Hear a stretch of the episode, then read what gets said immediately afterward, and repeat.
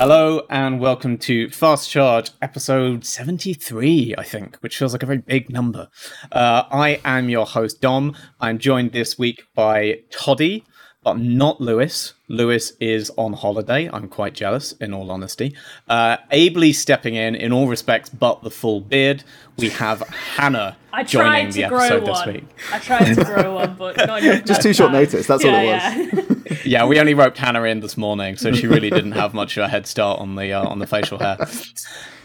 We have a full show for you this week. We are going to start off with Not a Phone, which is a bit of a break in tradition for us, but we really want to talk about the Nintendo Switch OLED model, which is a mobile device. It's a mobile product, thing for sure. You carry around with you.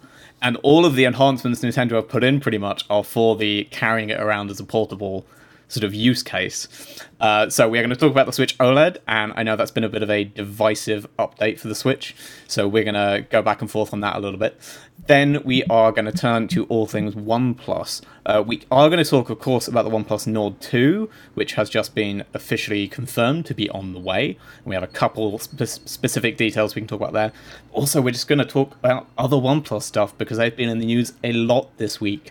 There's the ColorOS merger, there's changes to their update promise, there was a OnePlus tablet name leak, and then there was this controversy over how they are throttling app performance on the OnePlus 9 series, and whether they're using that to try and game benchmarks or not. So we're going to go through all of that. We try and go a week without talking about OnePlus, and they just won't let us. They are always got more to give adamant out. That they want to be in the headlines. I think we get a break next week. I think next week can be a OnePlus free week. Oh no! Don't jinx it. Well, because then the week after is the Nord 2 launch, as we'll get to. So then I can promise you in 2 weeks we're back on our OnePlus nonsense. But maybe we'll take a break next week.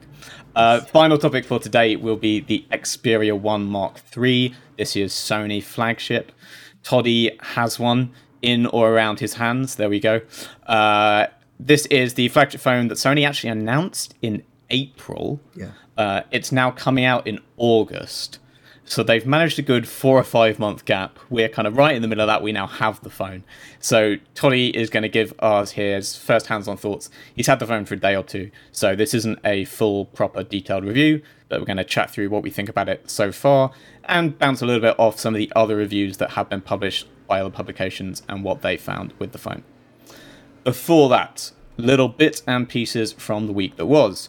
First up, we have finally the news of what the kind of next and maybe final Realme GT phone is for this year.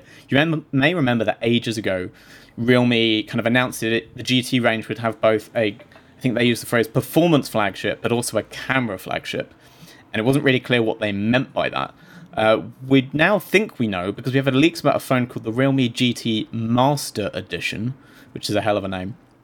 And most excitingly, supposedly, this is going to form a camera partnership with, wait for it, Kodak, which is really out there. I'm very surprised. Of all the camera companies I thought might get into the smartphone game, Kodak was not it. I've got a lot of affection for Kodak, but that's because I mostly buy Kodak 35mm film for my film camera.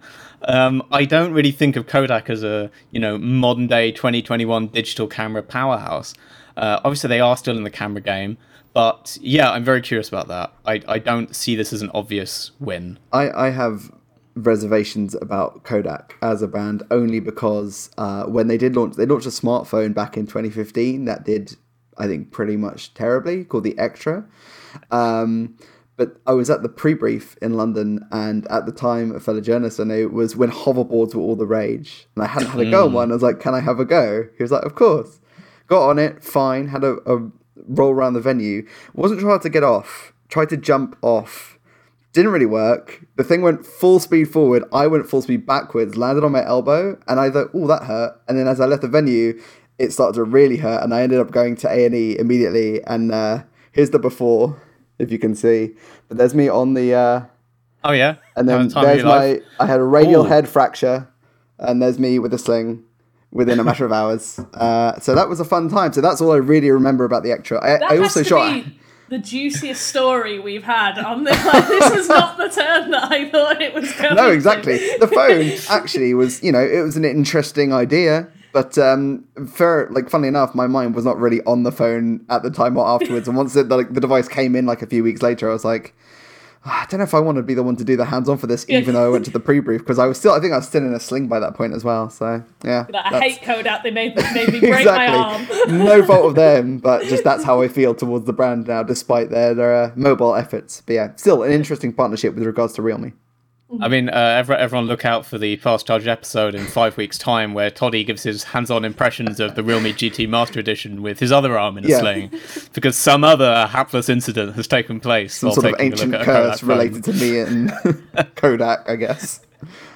Anyway, Kodak phone. Little bit of a surprise, but yeah, we'll see. It may be nonsense. It may not happen after all, but keep an eye out for that. Second up, Samsung. There's been loads of Samsung leaks this week. Again, I don't want to dwell on it because we do talk about Samsung a lot, and there are a lot of Samsung leaks all the time.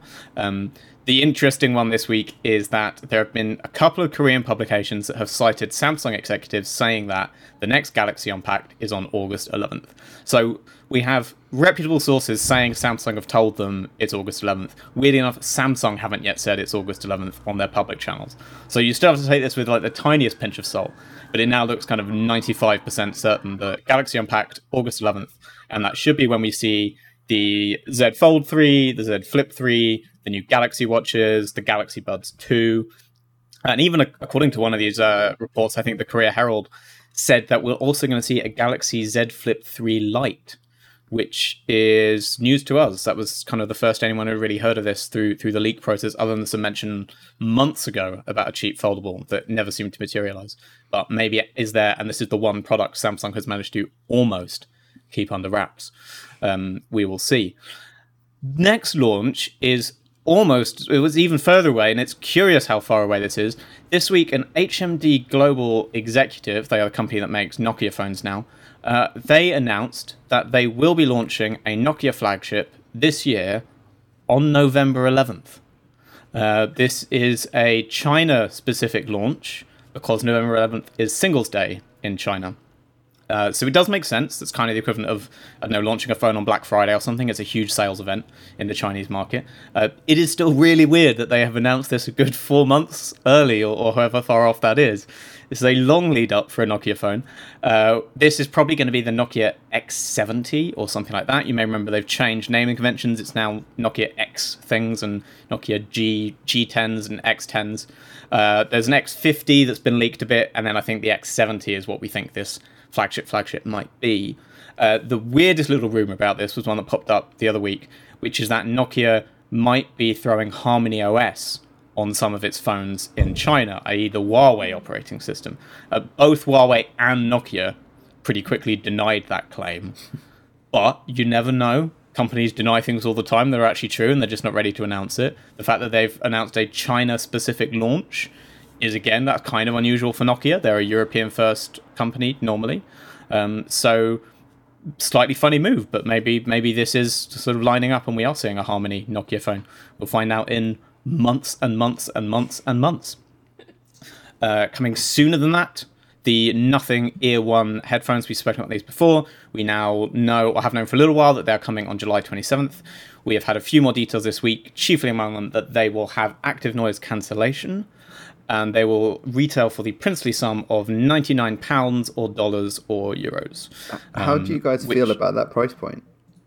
This is exactly where I expected these to land. Really? If I almost wish I'd put money down on it. I was saying to someone just the other week that the price point they're going to hit is around 100. What gave you the inkling that that was where they were going to go with it? I figured the line they would take, honestly, is kind of similar to the line OnePlus takes, because obviously this is from Colpay, and I kind of figured what they would essentially be trying to do is slightly undercut the AirPods and the Galaxy Buds around the same price, while offering some sort of feature that they don't. And we have seen other companies offer ANC headphones around the £100 line. And so, yes, this being ANC at £100 lines up pretty much exactly with where I thought they'd fall. Yeah, I think it makes sense in terms of their brand, because it's like you say, they have caused a bit of a stir already but like they're not quite on like, well, they're obviously not like Apple or Samsung level. So it makes, I think the price point probably does make sense. They've still got to prove themselves. And it's in that space where they've got to prove themselves. So they can't drop a $300 pair of headphones straight out of the gate and say like, hey, we're competing with the flagship, you know, Sony's or Bose or whatever. Equally, they don't, I assume the vibe so far hasn't been that they want to be seen as a cheap brand. So they're not going to launch with a £30 pair of headphones that go straight at the budget end of the market. This is that kind of space where it's right in the mid-range of the market. They can position it as a bit premium, but good value premium kind of space. The only thing that throws me about this is I'm now not sure what they've got left to announce. Because we're going to see the design on the launch day, unless we see it all before. We already know it's going to be transparent. They've already confirmed that as well. We've got to see the actual design and I guess the actual release date. But really, the core things people want to know about headphones is how much they cost. And I think ANC is like one of the clear big features you want to know about. It feels like they've already just given out the biggest headline news about the product. So I'm a bit curious if they've got something equally exciting up their sleeve that they're waiting for, or if this is kind of it. And it's going to be that risk of the same thing that kind of happens with OnePlus sometimes, where launch day comes and it's a bit of a, like, yeah, because we already knew it all. So we'll see. Final bit of news, and then we'll get onto the Switch. This is a big one, actually.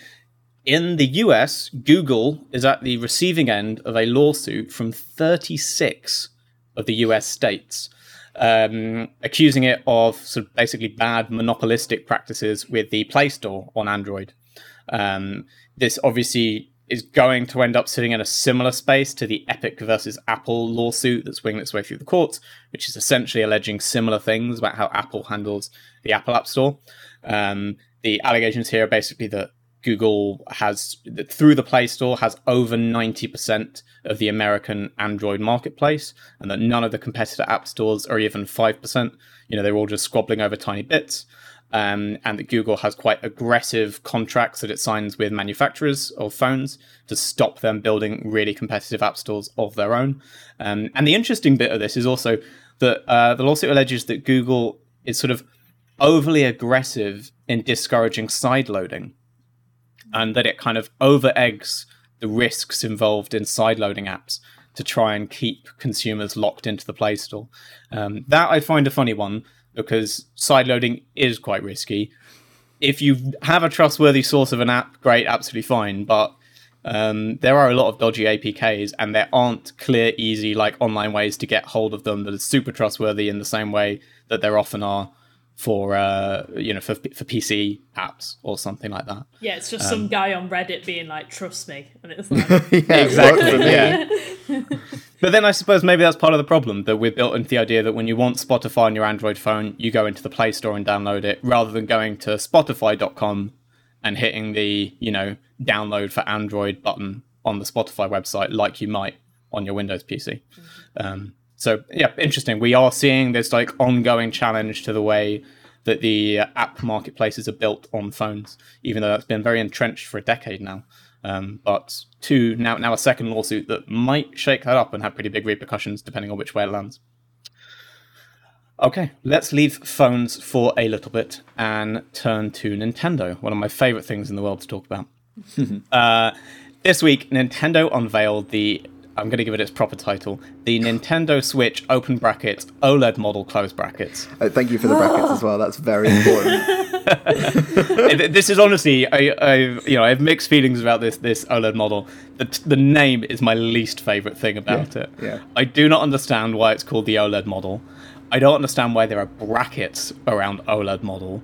I don't understand why model is in the name. Even just Nintendo Switch OLED would be better than Nintendo Switch OLED model, where model is a lowercase m rather than uppercase, just to like add insult to injury for copy editors everywhere. It's like they are so embarrassed about this product. Like they're trying to like even hide the new features in the name because they didn't know what else to do. It's very strange. Someone was saying people who work in stores, like this is a nightmare for them, you know, for like merchandising and stuff. Like it's not sexy. It's Yeah. This is the reason that Apple retained the word bionic on its chipsets, because it from a marketing perspective, it just rung better with consumers, apparently. So that's why bionic has kind of endured. We had a few other words in the past, but they've kind of stuck with bionic since they've gone with the AI core in there as well. And like that's exactly what Nintendo should have done here. I think I tweeted about, like, you know, just something related to displays and viewing things in a fun way. It's not... Well, I'm honestly surprised they didn't do what they did with the 3DS and 2DS line, which just slapped new on the beginning. I mean, you know, we had several new 3DS and new 2DS, and I didn't love that naming convention, but it worked for them pretty well. So I'm kind of surprised this isn't just the new Nintendo Switch. I mean, they can still save that for if they do... Well, we haven't got through the rest of the specs yet. Yeah, so let's get to that. So... The Nintendo Switch OLED model, I think the main reason this is controversial is because of, not because of what it is, but because of what it isn't. So what it is an updated version of the original Switch. Curiously, the original Switch is staying on sale, so it's not replacing it. It is officially alongside it in what Nintendo calls the Switch family. I suspect the original Switch is not actually long for this world, but we'll see. It is almost exactly the same in terms of the look. It's almost exactly the same size. It fits the same Joy-Con controllers and all of that. The screen is bigger. It's gone from 6.2 inches to 7 inches. But that's not by making the body of the console larger. I mean, it's fraction. It's, I think, 0.1 inches longer. But the main thing is just they've slimmed down the bezel to fit a bigger screen in the same space. The screen is OLED, in case you couldn't have guessed from the name.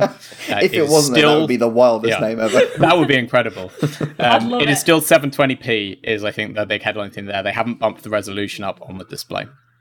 And then otherwise, that is really the change. Otherwise, what we've got is a string of quality and life improvements dotted around the rest of the console. So the admittedly very meager 32 gigabytes of internal storage on the original is now a slightly less meager 64 gigabytes.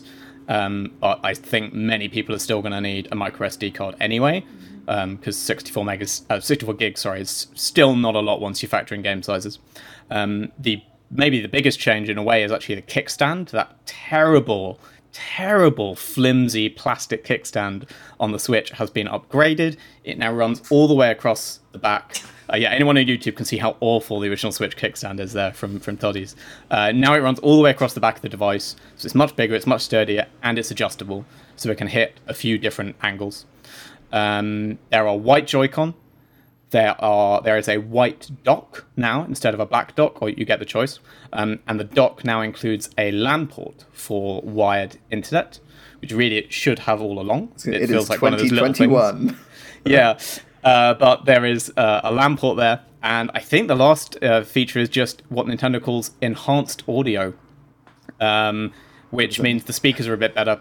They were already stereo, so they're just still stereo speakers. Nintendo hasn't even said how it's been enhanced. It just says enhanced audio. So in some way, the audio is better. The big thing there, this is maybe my biggest bugbear with this console, is they haven't enhanced Bluetooth audio by, say, providing Bluetooth audio. So you still cannot use this with Bluetooth headphones. If you want to listen to headphones, you're going to have to use wired headphones with a 3.5mm jack, or buy one of these sort of aftermarket, like, Bluetooth adapters that plugs into the jack and then beams Bluetooth to your headphones. But that's, like, an extra thing you've got to keep charged and worry about losing and pay for. Did Nintendo ever address with the original Switch? Surely they faced criticism then. Like, did they ever say that, it's because the Joy-Cons rely on Bluetooth? I don't know. I don't know if they ever actually explained it. I mean, so yeah, for reference, the Joy-Con do rely on Bluetooth. That's how they communicate. So I think everyone has just assumed basically that is the issue, that they can't simultaneously do the Joy-Con Bluetooth and headphone Bluetooth. I don't know if Nintendo's outright said that is it. But yeah, the Joy-Cons are Bluetooth.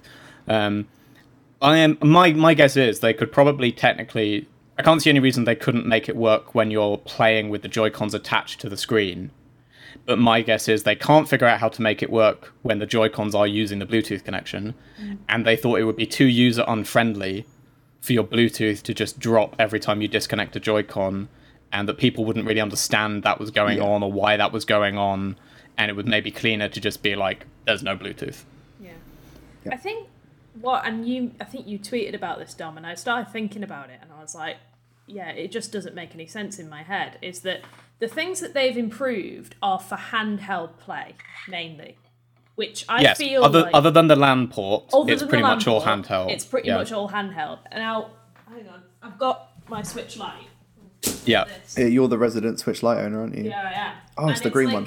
Nice. This, the whole reason I bought this was because I was looking for a handheld console. It's cheaper and it makes much more sense. It's smaller. I just don't... I can't see there being much of an audience for people who are looking for a handheld console with a slightly better screen and better stand capabilities than what the main one already offers. For me, if I was going to be paying more for a Switch, I would want the capabilities to improve on the big screen.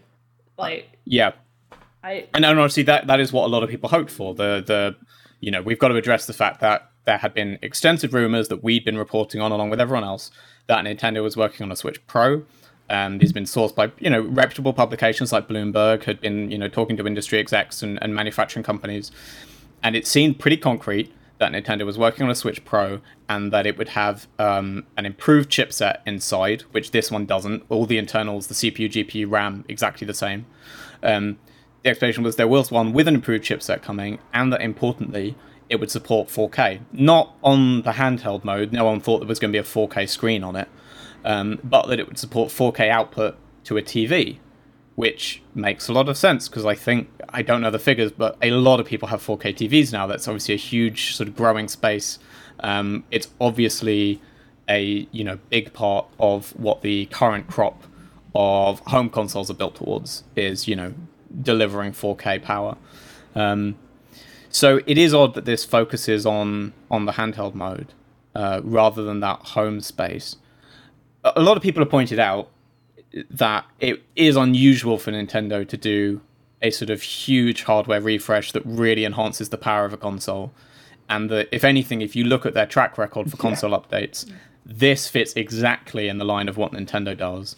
And a Switch Pro would be a massive outlier. Because what Nintendo does is it takes its hardware and it keeps the internals the same for as long as it can, and just changes form factor, changes design, changes buttons, things like the 3DS. It dropped the 3D because it realized that wasn't what was selling. It just kind of slowly optimizes its hardware around what people want and what is driving sales, but without actually improving performance until it does the next big generational leap, and, that would be the Switch 2 or whatever. Yeah. So in a way, maybe we should have all known this was what they had up their sleeves or something like it. I think it's because the extent of the leaks that... The leaks, I guess I should say now, came out from, like you say, reputable sources, which makes people think that there is still a Switch Pro on the way, and that this model is going to replace the current Switch eventually, and that's why there's not a massive price difference, and yeah. So certainly on this replacing the Switch, I think that feels inevitable. I wouldn't go so far as to say Nintendo's going to stop making the base Switch now and just sell out its remaining stock. If you look at their track record, that's probably not how they're going to go. Probably what we'll see is a price cut. Launching this, and we haven't actually said, but it launches in October. Launching this in October positions them neatly to then, in November, cut the price on the regular Switch and maybe the Switch Lite. Not drastically, because they're still selling a lot, but maybe if they just want to shave $20 off or something ahead of Christmas. And at that point, I would get it a bit more, because I think what I struggle with here is how similar this OLED model is to the base model. Yeah. And that, I guess the way it is that if you're buying a new Switch, you now shouldn't buy the regular one. It's a no-brainer to either buy the Lite, if you want to save money, or buy the OLED model, because you're just the little improvements you get are enough to justify what price hike wise is. The biggest price hike actually is Europe, where it's a €70 gap between the two. But in the States it's $50, and in the UK actually it's only a £30 gap. Yeah. To get these quality of life improvements and the much bigger display, which is absolutely no-brainer. Well, it's probably because of the timing of when it's coming out. Like you say, there's obviously Black Friday and all that, but thinking ahead for Christmas, if there's parents coming into a game store, it's so easy for somebody to upsell the other one and push them towards it. But especially if you don't really you don't really know, you can make the differences sound a lot better than what they actually are, if you know what I mean. It's oh yeah, that sounds good, it's only this much more, I'll go for that. Whereas you're not really getting much performance. Well, you're not getting a performance. No. You're not getting much. You're not getting one. But yeah. In terms of the changing of the guards, I do wonder how long they'll keep the LCD switch around when the OLED hits the market. Because right now it's actually selling better than it ever has. I think month on month units. I just did a quick Google. It's actually had its best month ever globally. It was out of stock during a lot of last year. Of course, obviously lockdown, was the perfect catalyst for sales to just keep going up for Nintendo. But yeah, I would almost imagine. I don't know what the price point is. Do you remember the price point for the Switch Lite, Hannah? Oh, don't worry. Anyway, yeah, I imagine just under 200. I think it's right. Just under 200, which is where I was expecting. Yeah, I reckon they'll keep the Switch LCD around. Maybe even push it as newly discounted for a little bit, at least until the end of 2021, maybe, until they go all in on the OLED and then leave the kind of path clear for the next model, whatever that is, hopefully with the 4K DLSS and all that stuff. But I think you touched on what confuses me about this release strategy, which is that the Switch has just had its best sales month ever. And the Switch is selling incredibly. And what's funny is, the way Nintendo does these hardware revisions, these ones that are just a tiny, tiny tweak, tiny refinement, is they make sense when your sales are beginning to decline and you just want to refresh your core products so that it just gets that little bump that people are like, oh, there's a new model, cool. The people who are on the fence see that the hardware's been upgraded, there's these new features, little improvements to be made, there's a new wave of reviews and coverage that talk about how great the console is. Right now, they don't need to do that because they're selling so many of the original Switch. There's no need for a new model that's around the same point. What I could see argument for them releasing now is something to tempt upgrades, to essentially get second sales out of Switch owners. To say, you bought a Switch 4 years ago, but doesn't that feel really old and rubbish now? Don't you want to drop another $300, $350 to buy this upgraded Super Switch? That does all these things your Switch can't. You've got the old rubbish. It's the PS4 Pro. The PS4 Pro was about making PS4 owners buy the PS4 again, and that feels to me like where Nintendo should be right now, which is they have the cheap ones to get the people who haven't bought ones yet, and then bring in something that will entice upgrades. But I don't see.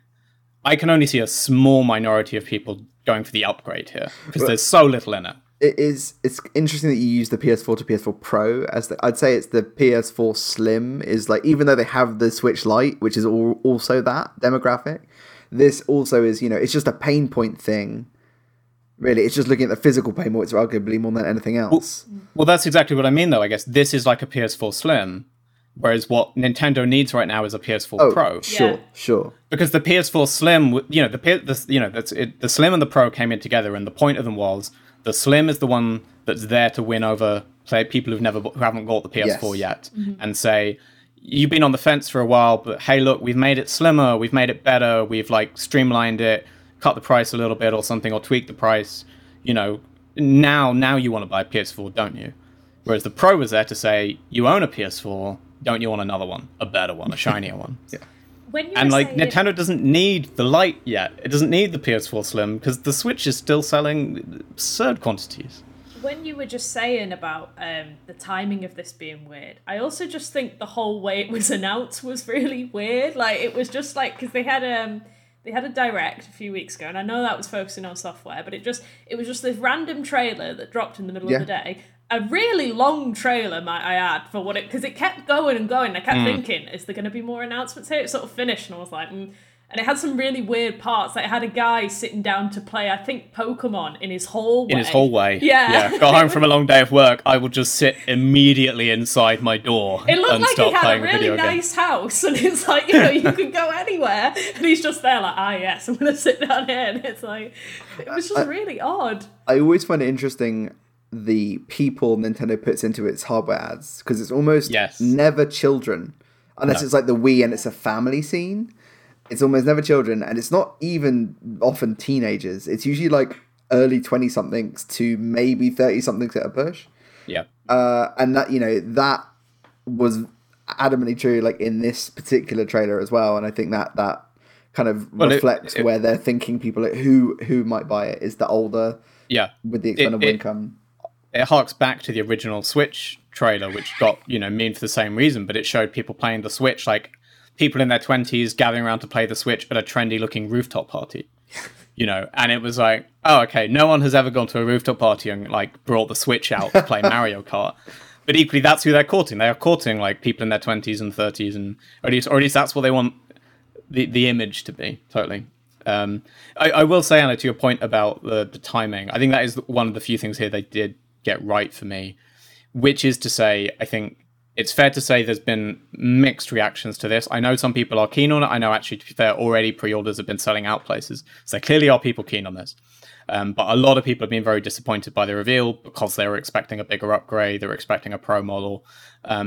If they had dropped this during E3, it would have been catastrophic because that reaction would have been amplified tenfold. Yeah. It would have been the only thing people talked about out of their E3 Direct. It would have been Nintendo's worst E3 in years. Everyone would have ignored the Metroid news. They would have ignored the Zelda trailer because everyone would have just been talking about how rubbish the Switch OLED looks. Why isn't there a Switch Pro? I think they knew... They must hope this is going to be a success or expect it to be a success. They wouldn't release it if they didn't. But they must have known that the fan reaction wasn't going to be in their favor. Mm-hmm. And I think that's why they just, you know, quietly dropped it a month after E3, because they knew this wasn't... They didn't want to hype it up. They didn't want to court fans. Because if anything, the hype has been their problem, right? And the hype's outside of their control because it has come from leaks and independent reports. But that is what's like crippled this announcement for them, is everyone was hyped for a thing that was never coming, or at least never coming this year. You know, maybe it is next year, but you know, that wasn't what they were going to announce. But at E3, that is what everyone would have been expecting, and it just would have killed all of their E3 hype around everything else they wanted to launch there. I think. One final thing: do you like the color? I do. The color is my favorite. Maybe my favorite thing about it. Actually, I do. Everyone, you know, a lot of people know I am a Joy-Con obsessive, and I do have a cripplingly expensive collection of Joy-Cons in almost every color, including I have the Zelda Skyward Sword ones pre-ordered on the way. Do you have the Mario Odyssey red ones? I have the Mario red. Ooh, yeah, nice. They're hard to get hold of. I got them in Japan. You can get them here now, but I got them in Japan at a time when you couldn't get them here. I just got lucky. I went to the New York store for a friend, and they didn't have them. It's the Animal Crossing ones for me. I love them. Yeah, nice. The Animal Crossing ones look lovely. I wish. Nintendo, how do they do it? Nintendo, what are you doing? I see those white Joy-Con and I'm like, if they sell those independently, I am going to drop another 70 quid on a pair of Joy-Con I do not need. I told myself I'd stop at 8 when I had 4 pairs, and I think the Skyward Sword ones take me to 5 pairs. Spoken like a true addict. I kind of justified that because my initial pair, my neon red and blue, have a bit of drift. And so I'm like, well, you know, they're a bit dodgy anyway, so I might as well have another one to take me to 4 working pairs. But you know, I think one thing on the colour options that made me think that this is probably going to eventually phase out the original one is that they've kept the red and blue. The neon. Because at first I was like, telling. Why aren't they giving us like a nice bright colour for the pro model? Like they're afraid. And then I was like, oh wait, no, they've kept the original one. So they're only given another option, and that's why they're doing it. Yeah, so for context, there's basically 2 versions you can buy. One has white controllers and a white dock and does look like that kind of pro colour scheme. But the other one has a black dock. It is the new dock with a lamp orb, but it's black like the original Switch dock and has the same red and blue colours as the original Switch came with, which again does, like Hannah says, feel like that's positioning it so that they can take that first Switch off the shelves at some point and have the new one like ready to exactly fill its spot in the lineup. I don't know what it is, why the white on black just looks so tempting, but like in the same breath as everyone was kind of slagging it off on Twitter, I saw so many of those same people also go, but that new paint job, I really like it. And it's basically the same trick that Sony pulled with the PlayStation 5. Like not everyone loved the white and black two-tone, but if you like it, people seem to have quite a strong emotional reaction to it. And I think Nintendo's done the same here. And looping back round to the conversation of who would upgrade to this, there's obviously those fans who are just, doesn't really matter what Nintendo pushes out, they'll buy it. Like the diehards, obviously. There's also the small contingent. I mean small, but this is small within millions and millions of units. Let's remember. So it's still a lot of people who bought the original Switch when it launched, and there was that interim upgrade, which is just a bigger battery or better battery life, which they didn't like do a big announcement about it, but everyone found out about it. And you know, for instance, this is an OG Switch. So if I was using it in handheld mode on the daily, you know, back when we were commuting, and I wasn't satisfied with the battery life, and I still hadn't upgraded, but I was toying with it, this is, you know, this is the perfect time. This is the perfect product to make that jump. Yeah, I see that. It actually is one thing I was fascinated they didn't talk about is battery life, because traditionally you would think an OLED screen can deliver battery savings. And, you know, a lot of phones, it can help with power efficiency because of the way it handles blacks. I do find it interesting that they haven't said this has better battery life, because when I saw it was OLED, I was kind of expecting them to then be like, we've got an extra hour battery out of it through that change. It is a bigger screen, which will cut against it, and maybe that's just evened out. Was it 0.6 the switch to OLED evened out by the bigger size? Is it a 6.2 or 6.4? 6.2 up to 7 inch. Right. But yeah, so they haven't spoken about battery life, so that's one thing I'm very curious to see is if it is the same as the original or matches that slightly improved version. It certainly, I can't imagine it being better than the improved battery life Switch, because if it was, they would be talking about it. Well, it's like, maybe it is, but it's like 10 minutes better, so they were like, we can't put that in the trailer, because it just sounds like we're like grasping at straws. But, they also may not want to dwell on it, because it is still, either way, whichever way you cut it, battery life is one of the Switch's weak points, and even that improved battery version, it's still, you know, it went from 3 hours to 4 hours or something, which, you know, when we think about phones that can last, you know, a day and a half, it's still pretty embarrassing that that's kind of the level they're at. There are obviously factors that go in there, but it's still, I think, confusing, I think, to consumers that the battery life on it can be so bad compared to other handheld tech they have. Oh, yeah. I mean, the amount of times I've been on Animal Crossing and then it's been like, battery life low, and I'm like, already? But I've noticed I've been revisiting my new 2DS, because I'm going back and playing some old Metroid games. Nice. And I keep thinking about the battery life and worrying about it, and then like reminding myself, no, this has more than 3 hours of battery. 2DS I don't need to put it down to charge every time I finish playing. Anyway, let's move on. We've spent half an hour talking about the Switch, and we are a phone show, so we should talk about phones every now and then. So let's turn to OnePlus, because actually we have so many bits of OnePlus stuff to go through this week, so we really do need to get started.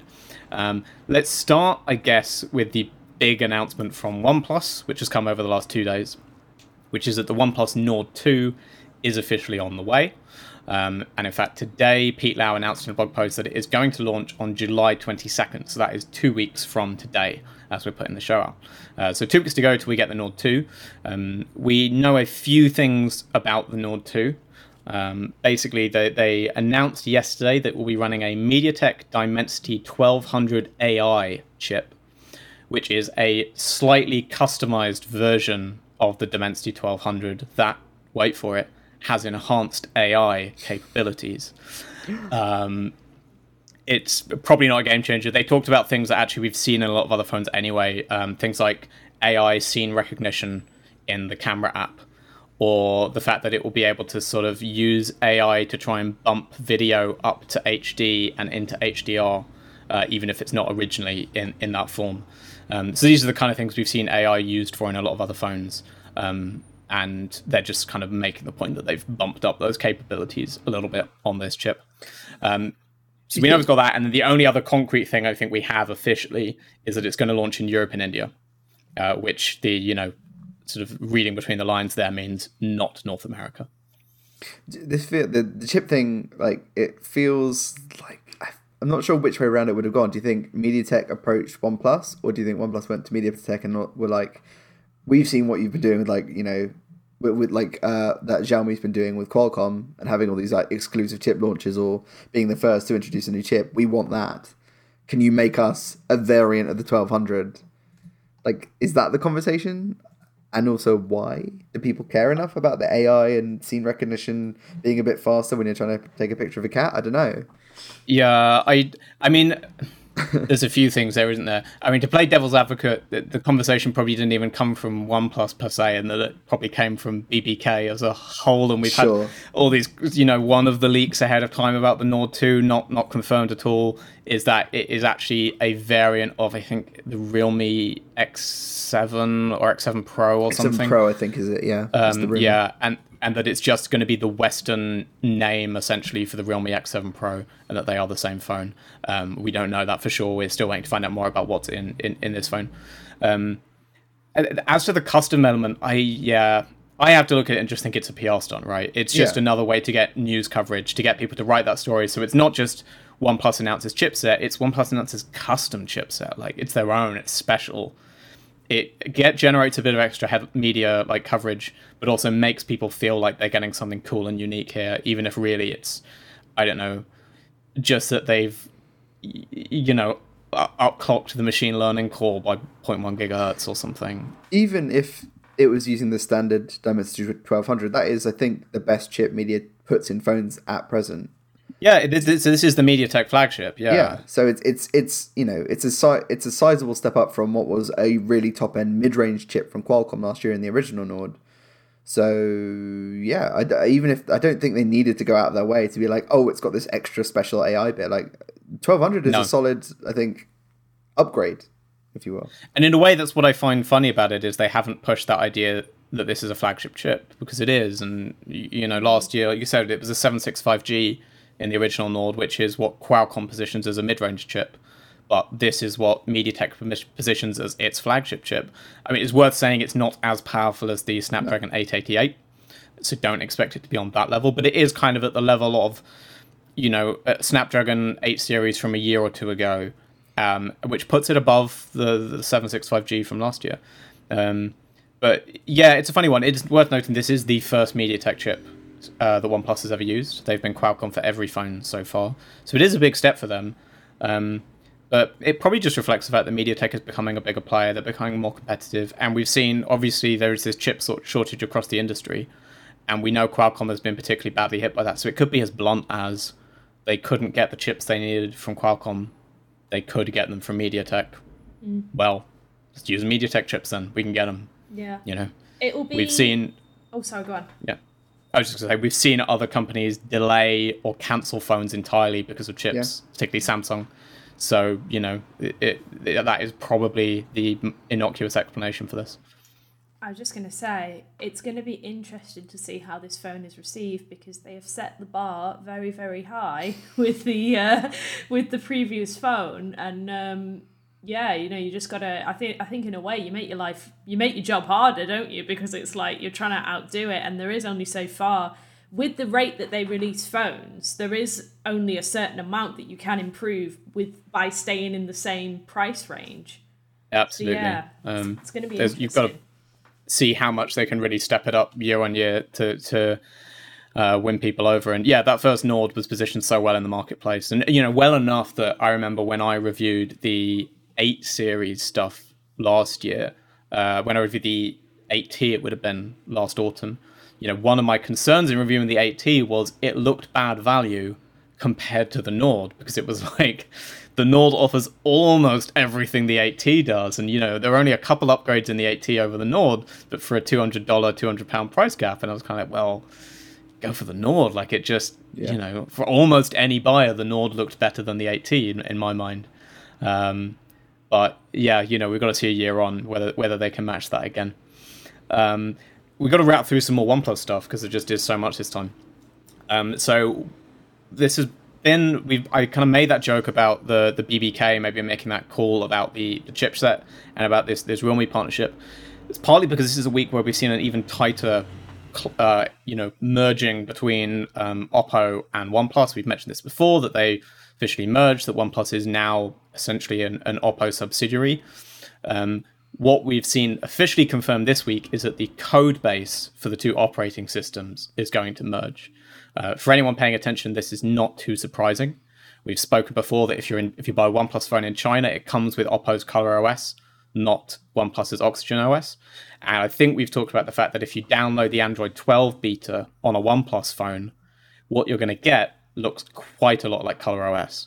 And so it seems pretty clear that what they were building for Android 12 is coming from ColorOS, and then they're going to slap the OxygenOS, you know, skin on top of it at the end once it's ready. And that's basically what they've said here, is that the code bases are merging, but it's about the underlying code, and that OxygenOS won't change for users, but it will, you know, be different at its core. And the point of that, other than saving money, is that it helps them improve their update promise, and fair play to them, they have immediately followed through on that. Yeah. Now offering what is still not an industry-leading upgrade promise, but is one of the best around, which is that if you buy OnePlus flagship, so that's the 8 series, the 9 series, the T phones, even the R, the 9R, and presumably the 9T, if and when that arrives this year, you will get 3 years of OS upgrades and 4 years of security. If you buy like the next tier down, which includes the old 7 series flagships, but also the Nord CE, and I'm presuming the Nord 2, you will get 2 OS updates and a third year of security. And then the bottom tier is the kind of N series, the N10, N100, N200. They're the rubbish ones. They get 1 OS update, which we already knew, and 3 years of security. So they haven't actually improved that promise at all. And it is still very poor and pretty weak for the industry. But at the flagship and the mid-range level, like now they're competitive again on updates in terms of what they're committed to. Speed is still going to be the question, though, because they've been very slow on updates in the past. Yeah, OnePlus doesn't have to worry too much about this because it doesn't have a lot of carrier partnerships as far as I'm aware, but also like that's always been a bottleneck for a lot of even Samsung, who is nowadays pretty solid.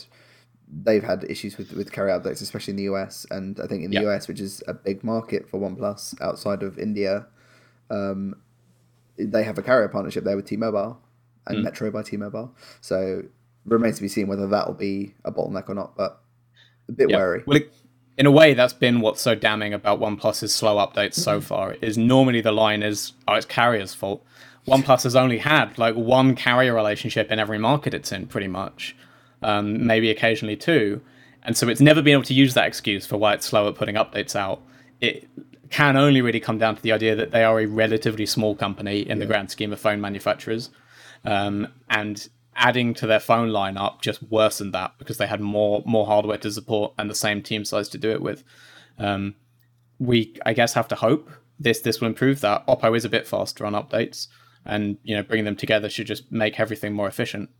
It obviously, though, raises this spectre we've spoken about before that they say now nothing's going to change for OxygenOS, but, for how long?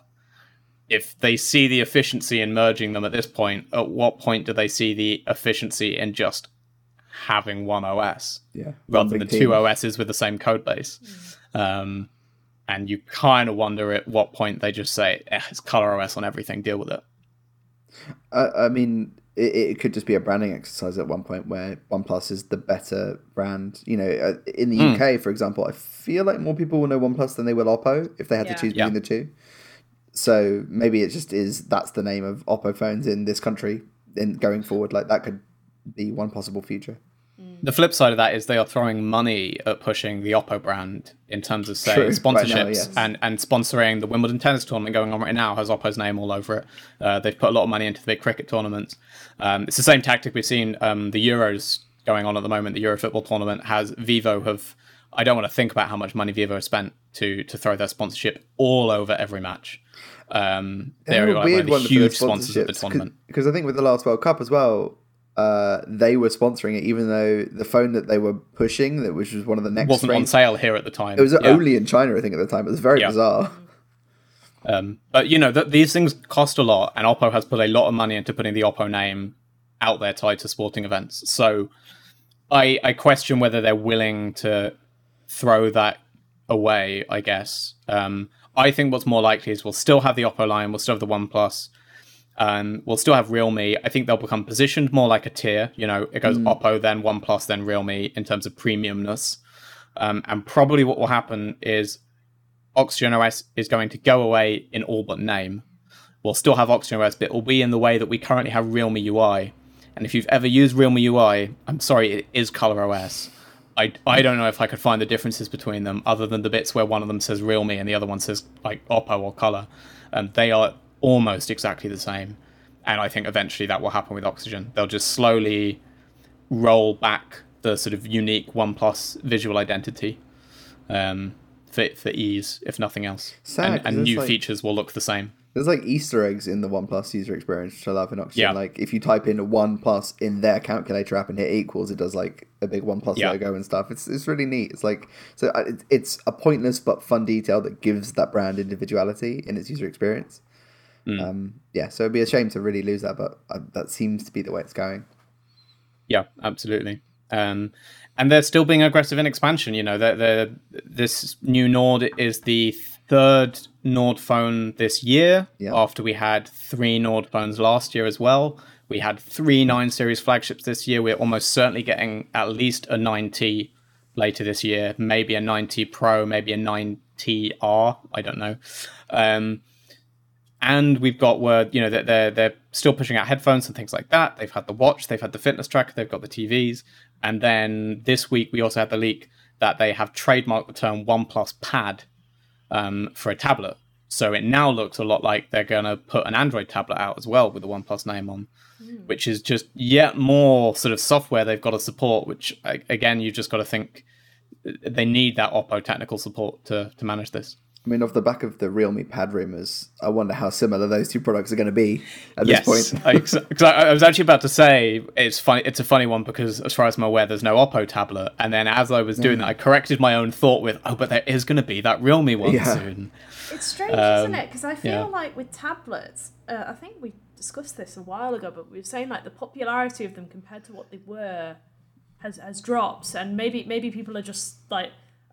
I was going to say they're a bit bored, but like, you know, they're just sort of like looking for something else to like, you know, breathe life back into something that I feel has lost a real selling point. It is a market that's swinging back around, though. We've spoken about this on the show, but I was ready to write off Android tablets. Yeah. And all of a sudden, Realme are working on one, OnePlus are working on one, Xiaomi, you know, bringing back their tablet line. There's a lot of rumors around a Mi Pad 5. When it kind of looked like they just stopped making them. Samsung has stuck it out. They've been making them the whole time and aren't stopping.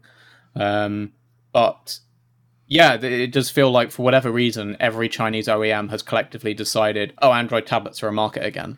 Well, I'm wondering if it's been just brought about by, you know, being at home more.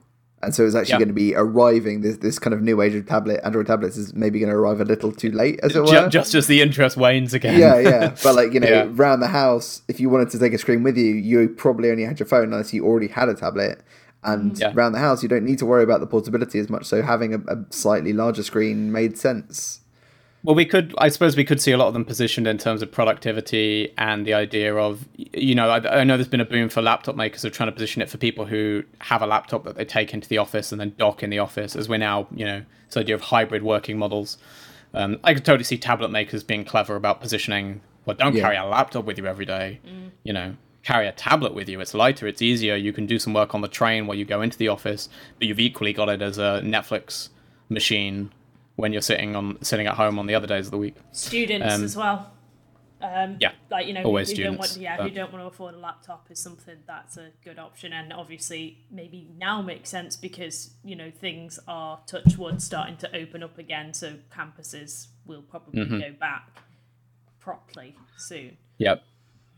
Last OnePlus thing we do need to talk about is this interesting benchmark fiasco that's come up over the last few days.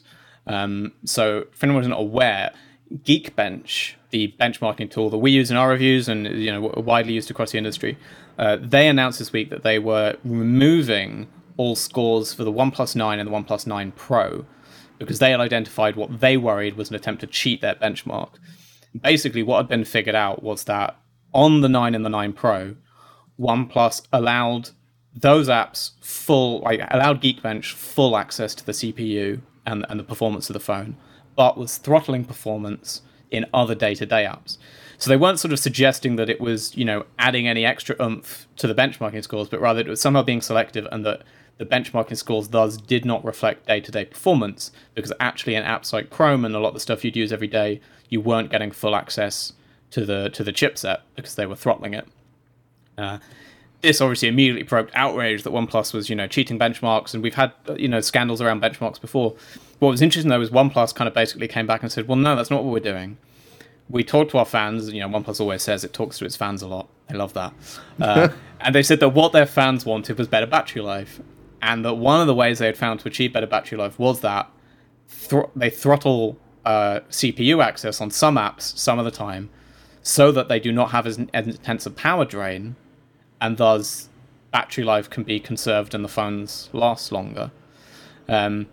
which is interesting. And you know, I go both ways on this. I think what's funny is that it was not, they have not been transparent about it. It was the same, and it's also not optional with Apple. You know, when the older iPhones were started, was it they were throttling as well, weren't they? It was the same thing, really. They were throttling to prolong battery life, but they didn't tell users, and there was no setting or anything to indicate that that was happening. It was just, I think, you know, testing revealed that this was clearly what was the case. And then I don't know if they got lawsuited for it or whatever, but they definitely got in trouble in a public way. I think there was an EU ruling against something, them, right? But I don't say that with absolute confidence. But it is essentially the same thing, just in a slightly different way. It's funny, I guess, because it's a flagship. It's not like an old phone with dodgy battery life, and you know, this is their latest all singing, all dancing model where they advertise the power and the performance, and then they are not giving you full access to it. I mean, in the same vein, Realme got in hot water with the GT because Antutu, they pushed out scores before the phone was even released, and they said this is using, you know, our development hardware of the GT, the scores up here, and then Antutu bought the phone once it came out and tested it, and they were like, there's no way we can get this score, because it was like markedly higher than anything on the market. It was like a nut score. And it is worth noting this is a different case, because what's happened with the OnePlus is that actually it's in a way funny Geekbench has banned them, because the benchmark score is accurate, but the question is, does it reflect performance? Like, they haven't cheated that benchmark. That is what the phone is capable of. They've just made the phone not capable of delivering that level of performance the rest of the time, or at least a lot of the rest of the time. I don't think it's kind of all apps have this throttling in. There are, like, complications here, though. I think one thing that's worth saying is, you know, I reviewed the 9 Pro. I have my problems with that phone. I didn't love it. Performance was never one of the problems, though. You know, I setting aside the benchmarks, which was very strong, but I never felt the phone was slow. If anything, it notably felt fast. It's the, you know, the 888 is an incredibly powerful chipset for a mobile phone. And, you know, I never worried about the performance. And as other people have said, like, we're now several months into the lifespan of these phones, and no one even realized this was happening. So the throttling can't have been that bad, because there weren't people, like, you know, moaning that their 9s and 9 Pros were sluggish and freezing and stuttering and anything like that. But people presumably were enjoying the strong battery life they were getting. I think it's maybe a trust thing, you know, like, because it's weird that they've harkened back to this is what our fans said, and it's like, yes, but surely you could have just been, you know, either done the process as it's meant to be or been transparent before you were called out on it. And I don't know. Yeah. It's like, you just need to say, look, we've realized we've got a great way to prolong battery life. You know, here's this optional setting in the phone, performance mode, or like, you know, you don't have to call it battery saver mode. We already have that. It's what kicks in when you're on, you know, 20%. You can find a way to sort of label it as a power mode, in the same way that, like, you know, on a Windows laptop, you have like performance modes and, you know, more power efficient modes, and they can just flag that as an option. Like, hey, would you rather prolong your battery life and have a phone that's not like as quite as powerful but is still very fast? It's probably most people would say yes. Yeah, it's asking for forgiveness rather than permission, which is exactly what Apple did, and it's just a bit shady when they didn't need to be.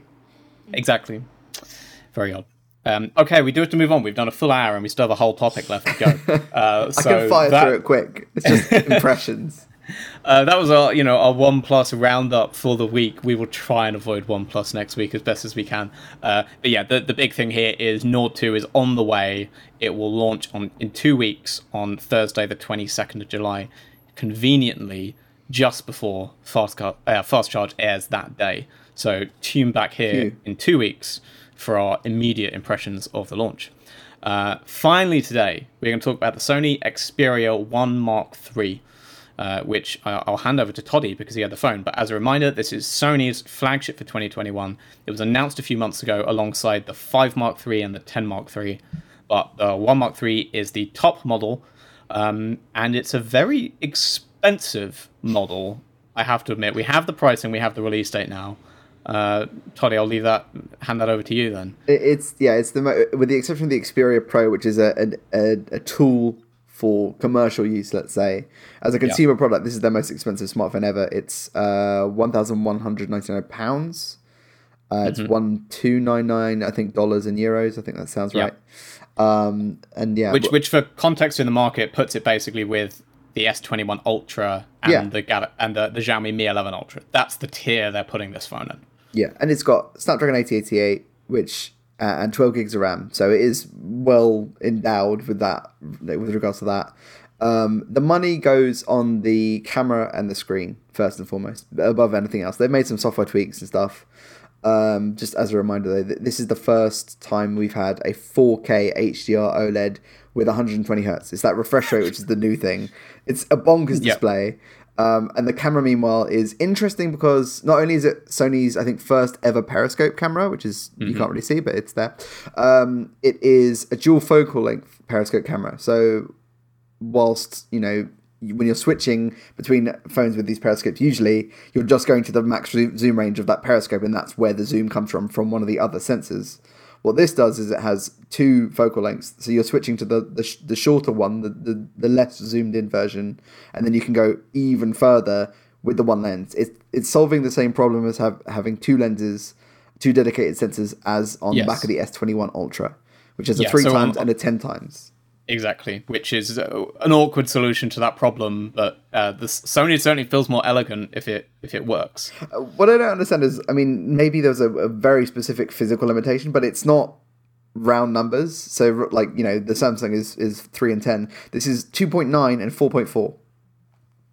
How funny. I don't know, just like, because there's like extra hardware that has to go into that mechanism to make that feature work, maybe that's the best they could get out of it in a reliable way, and that's fine. It's still a good amount of zoom.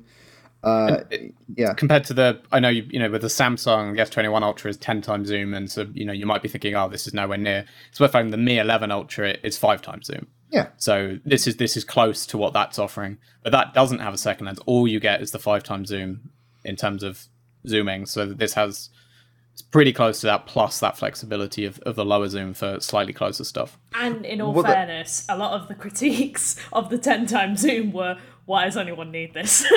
So yeah, especially when you, like, technically can push past, even though it's all lossy at that point, but to 100 times, like, it's the dumbest feature on that phone for sure.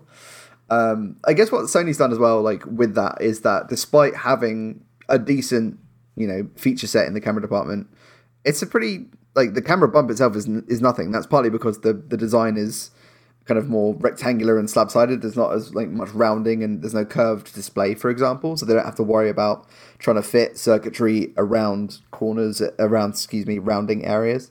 It's all, like, 90-degree angles, so it's easier to kind of fit components in there. But it makes for a really nice design hand feel. It is ever so slightly refined over the last one, namely in that it's now frosted glass on the back, and the frame is frosted, so fingerprints are way less of an issue. So I'd say it looks nicer overall. The periscope makes the lens system a little bit longer, but it's not massive. The interesting things I've discovered so far are really in the software.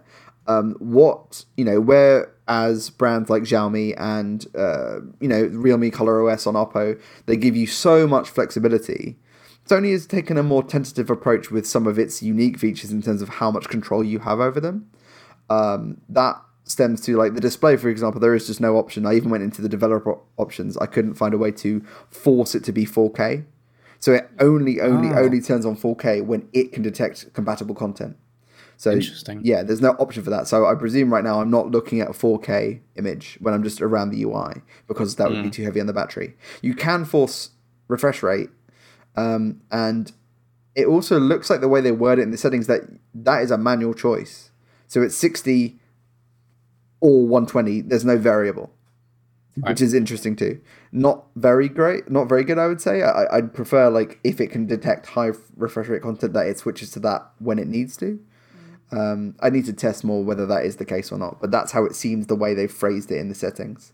Again, it's a funny one because you just want the options. I don't think one setup is better than the other, but it's weird that they've gone different ways in how they handle resolution versus refresh rate. And really the ideal is that on both of these settings you get a choice of always be HD, always be 4K, or let the phone decide. Yeah. And the same on refresh. Always be 60, always be 120, or let the phone decide. Yeah. But you just want to give users, the more options users get is better, right? As long as it's translated in a clear and understandable way, otherwise it's problematic. There is a limit to how many options I want, but I think 3 on each is acceptable. MIUI has some issues in that department, I would say. And the other thing is that because the camera is such an important part of these phones, they have their camera app, and then they have a Camera Pro app, and a Photo Pro, and a Cinema Pro for the video. That's what they did on the last device. This one, there's just one camera app now, which is for stills, and that gives you a basic mode, which is basically the camera app that most Android phones have. And then you can flip it. So I can't really show you, but there's a little basic icon in the corner. And if I tap that, it looks like the dial on Sony's Alpha cameras, and you can flip it through different modes, including auto and, shutter priority, all this stuff. And it gives you then the full gamut of controls, which is great. So they consolidate those 2 apps into ones, but also that's where the basic video shooting is, in the photo app, called Photo Pro. And then there's still the Cinema Pro app as a separate app. So they've halfway... Just trying to explain this over this podcast medium is confusing without being able to show you the device. That's a messy solution to a problem that they created. And I don't know why they didn't just either go whole hog on having just a Pro app that just does the Pro photo and video, or a photo app and a video app, or one app that does all of it, if they can convey that again in a easy to understand way. So it's very odd, this kind of subtle changes they've made. There are nice things as well, like Game Center or Game Manager, whatever it's called, has been improved. Game Enhancer, and it's now got features like NVIDIA, is it Shadowcast or Shadow, whatever it's called, where you can capture the last 30 seconds of gameplay. Oh, yes, yep. You can just tap that, which is nice, and you can play games at 120 hertz, and it has the power pass-through that Sony's used before, so you're not draining the battery when you're gaming. You can just have power going straight in to just keep the phone running without... using battery, which is great. Yep. And like all those other things that exist already are solid. Like Sony has nailed all of the things it's good at already. And with the exception of these little app things, they're just weird setting and app things. But the hardware behind it all seems excellent. They've also thrown in a for the first time, I think, they're one of the few companies that still does a shutter button, physical shutter button, which is great. Yes. It's nulled now, which feels nice to use, and it's easier to find out. But they've also added a little button next to the power button, which is also the fingerprint sensor. I don't know if you can see, which is a Google Assistant key. I don't think it's programmable. It's a Google Assistant button. I'm not sure why they've done that. It's designed in such a way that it looks and feels very similar to the power button at a glance, which means I often am just waking the Google Assistant without wanting to. Oh yeah, that would be me. I had a phone that I tested like that, and that was me all the time. It's like all the time. It's frustrating. Yeah. So yeah, I am unsure as to why that was an addition. There must be a lot of users that love Google Assistant buttons, because they must pop up in phones because of, focus groups or polling users that are fans of it. Because I can't see why else they would keep getting used, because I don't ever seem... They never get praised by the press. No, Nokia, I think, has them. Never used them. I think Motorola has them on their phones. All of the Oppo, Realme, they added the power button to just default to that function. I mean, I can only speak from personal experience, but I feel like my parents and people like that use voice support on phones way more. Like to Google something, they will always use voice support. Interesting. I never use it. But I don't know. Maybe it's not a generational thing, but from my own personal experience, I feel it is. But yeah, I rarely actually use the voice on my phone. I love it as a smart home thing, but not really as a phone thing. No, I'm the same. I do also, it's also one of those funny things where with Google, at least, more so on the Pixel phones, but in general on Android, there are 3 or 4 ways to pull the Google Assistant up. But I've always, I guess, made more sense of the Google Assistant on cheaper phone of the button on cheaper phones, where maybe there's an expectation of less tech-savvy users who are less likely to find the UI ways they can drag the Assistant up, and more likely to just realize, oh, I pushed that button and it happens. Great. Yeah. I find it fascinating to put it on your £1,200 flagship, completely oriented at a techie crowd who I feel like will hit that and go, no, I know that I can swipe up from the bottom right and get Google Assistant, or I can hit the Google, get a shortcut on the home screen, or I can do whatever. There's also SideSense, which is like an adaptive, quick launcher that just lives on the home screen as well. That's been part of Sony software for a while. If I can find a way to change that button, I will, because, it quick launching the Pro camera, Pro video app makes more sense to me. Yeah, the only reason I can think But thinking about it doesn't even make sense. It's like if you're using the phone to take a shot and you don't want to come off whatever you're in, but then it's going to... I don't know. No, it doesn't make sense. If you went back... Yeah. Yeah. It's also a funny one because one of the features Google is baking into Android 12 is to build in the power button as a way of calling up the Google Assistant. Yeah. You know, a long press on the power button, which is in a lot of phones already, but it's one of the things that, you know, Android 12 is making that a default option across the whole range, which again just makes dedicated Google Assistant buttons less useful because it's we just long press on the power button and it. Yeah, I don't know what they're adding as an option now. Anyway. Like last of all the times to throw in, yeah, would have made very more sense. Odd. Very odd. You would have thought Sony would have known this was coming, but yeah. You know, small complaint. But again, we've seen this as a thing. You know, the Bixby button on Galaxy phones when that was you know, not reprogrammable. The people dropping this kind of money on a phone want the option to tweak things like this. Yeah. And it's interesting that they don't give that. I think we mentioned it when we, you know, I think Hannah, you said you were probably in that episode, which I look back was episode 61 of Fast Charge, if you want to go back and listen to that. When they first announced the phones, it's, you know, it's the same market that they've appealed to before. They are looking already at diehard Sony fans and not really anyone else. Like, they're not too fast, it seems. And that makes sense because they don't have a market share to worry about. It's so small proportionally. The one thing that does make this phone kind of interesting now in terms of the comparison to the Ultras in price point is what screen size is 6.5, you know, 21 by 9. Yeah. So that compared to the S21 Ultra or the Mi 11 Ultra is small. I mean, it's not a tiny screen, but it's thin and it is smaller. They are, I think, 6.8 inches both. Yeah, that sounds about right. Right? So I think actually there is maybe a little niche for them to find new people, which is people who do have the money to drop on this, who do want that flagship, premium, ultra, you know, more than $1,000, the best display you can get, incredible camera.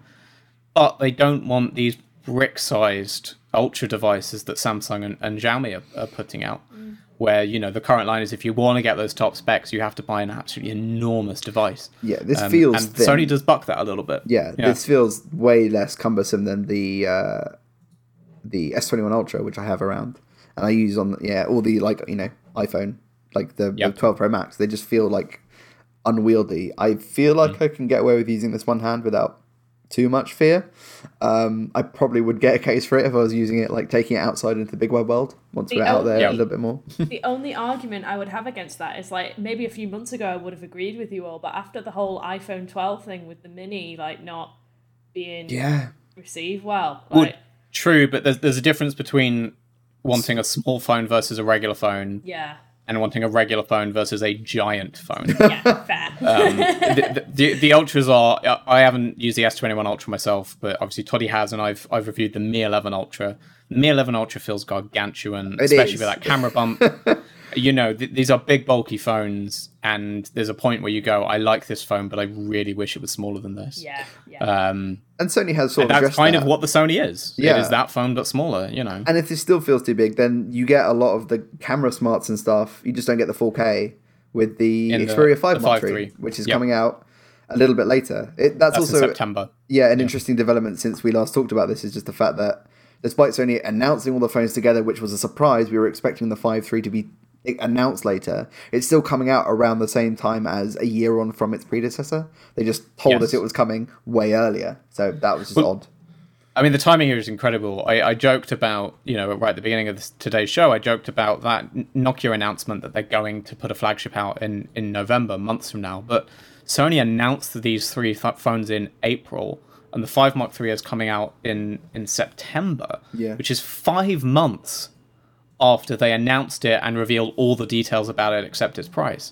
Like, they fully had this phone finished and ready to show off, and it's taken them 5 months to bring the 5 Mark III to market. And the 1 Mark III is a 4-month gap. You know, we've got it now, but it's not on sale. I think it's on sale in, like, Hong Kong and maybe China right now, but that's it. You know, the big Western release is going to be 4 months after its unveiling. They are asking for the zeitgeist about this phone or the hype about this phone to die down. They're like, that's what this strategy is doing every time. Absolutely. You know, by the time it actually launches, everyone will have forgotten that it was launching because they would have thought, didn't that launch 2 months ago? I read reviews back in June and July. Like, you know, very, very odd strategy. I mean, I'm sure really it's the chip shortage to blame.